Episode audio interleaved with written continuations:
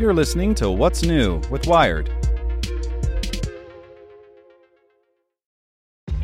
This episode is brought to you by ShipStation. You know, some things take a lot of work, like sending little robots to far off distant planets. And just as that's challenging, so too is running a successful e commerce business, especially when there's so much to do. So I want to introduce you all to ShipStation. Now, I love using ShipStation because of its easy to use dashboard, which makes managing orders and printing labels a breeze and super smooth. Oh, and the customer service is just out of this world. It's exactly what you need to help grow your business. Sign up for your free 60-day trial at shipstation.com slash technews. That's shipstation.com slash technews. This podcast is supported by Tools and Weapons, the podcast hosted by Microsoft Vice Chair and President Brad Smith. Each episode features insight you won't find anywhere else from the center of the conversation surrounding emerging technologies like AI.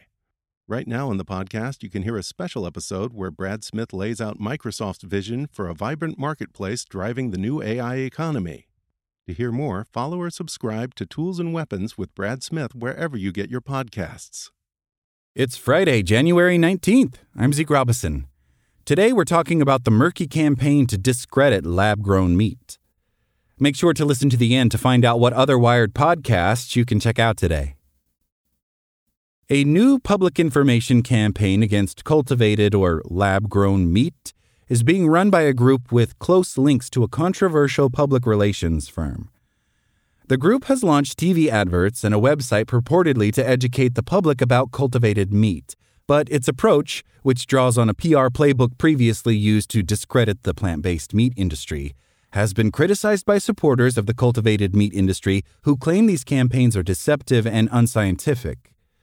The campaign was launched in 2023 by the Center for the Environment and Welfare, or CEW, a group led by Executive Director Jack Hubbard, who is also a partner at public relations firm Berman and Company, which has a long history of supporting nonprofits that defend the interests of the food and drink industry.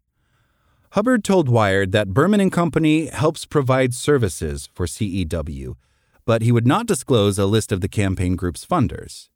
Everything we're doing is designed to educate and inform consumers, Hubbard says of CEW's work.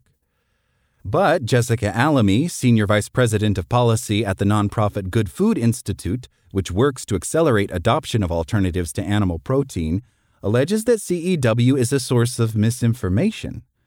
I think it is attempting to stoke fear about a clear, safe choice that's on a few restaurant menus in the United States and Singapore, she claims.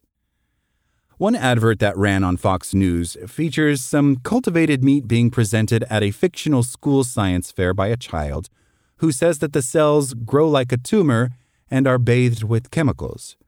CEW has also set up a website that compares the cells used to grow cultivated meat like tumor cells, drawing heavily on the article published by Bloomberg Businessweek in February 2023 that raised fears about immortalized cells. These are the type of cell prized by the cultivated meat industry because they duplicate indefinitely, making it much easier to grow large quantities of meat from small samples of cells. An unlimited ability to grow is also a hallmark of cancer cells, although it is far from the only aspect that makes a cell cancerous. Scientists interviewed for the Bloomberg Businessweek piece stated that it was essentially impossible for people to get cancer from eating even cancerous animal cells. As cultivated meats made from immortalized cells have been assessed by food regulators in the US, Singapore, and Australia, these regulators have concluded that they are safe for humans to consume.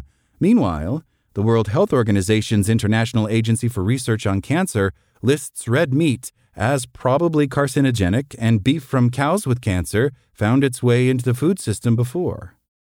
CEW's campaign taps into fears that people might have already about novel foods, says Chris Bryant, a research consultant who specializes in cultivated meat.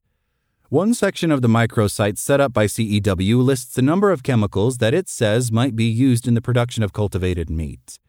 If one wants people to tend to reject cultivated meat more, that framing is there to be exploited. It's entirely predictable, Bryant says. Almy said that the suggestion that ingesting immortalized cells could be linked to cancer in humans was so ludicrous as to be laughable. So few people have had cultivated meat or have access to it that it feels like these things that are being raised are more fear mongering than anything else, she says. It feels like it's taking advantage of consumers' unfamiliarity with this product. The CEW website and ad campaign is reminiscent of a similar campaign targeting the plant based meat industry by the Center for Consumer Freedom, or CCF, another U.S. campaign group.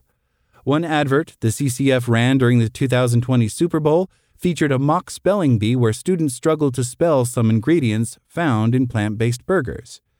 You might need a PhD to understand what's in synthetic meat, ran the voiceover.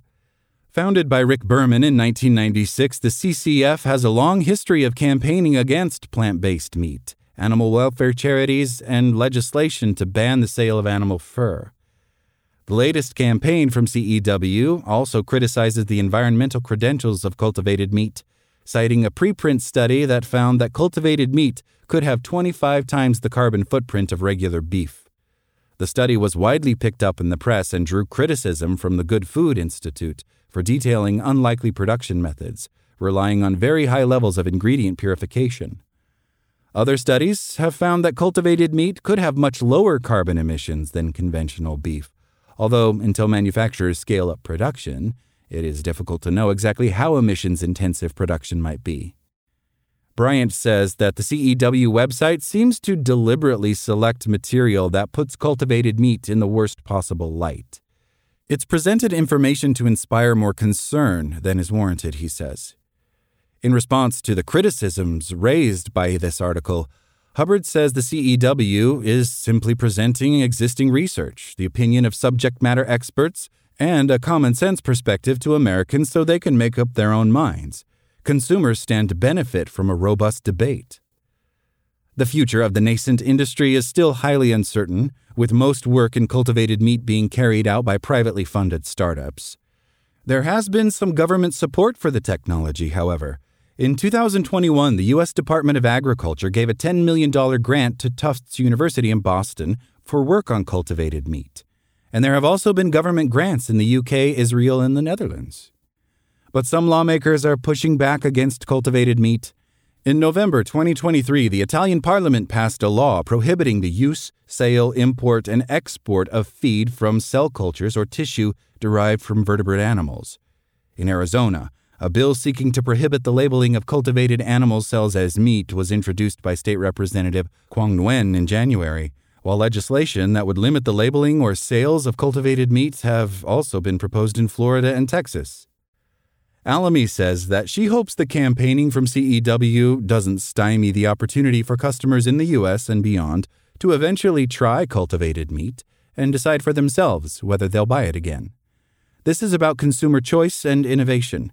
We're really excited to see cultivated meat come to market, and hopefully, that consumers, once they have the opportunity to try it, are going to find that it fits into their life and it's delicious and affordable.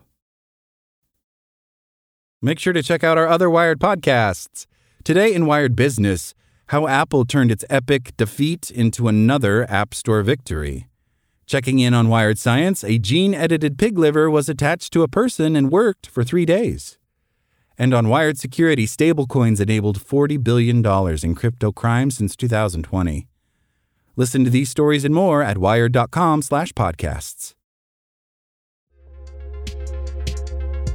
Thanks for listening to Wired. Check back in tomorrow to hear more stories from wired.com. Want to learn how you can make smarter decisions with your money? Well, I've got the podcast for you. I'm Sean Pyles, and I host NerdWallet's Smart Money Podcast our show features our team of nerds, personal finance experts in credit cards, banking, investing, and more. And they'll help you make the most of your money while cutting through the clutter and misinformation in today's world of personal finance. You'll get clarity on strategies to help you build your wealth, invest wisely, shop for financial products, and plan for major life events. Listen to NerdWallet's Smart Money Podcast wherever you get your podcasts.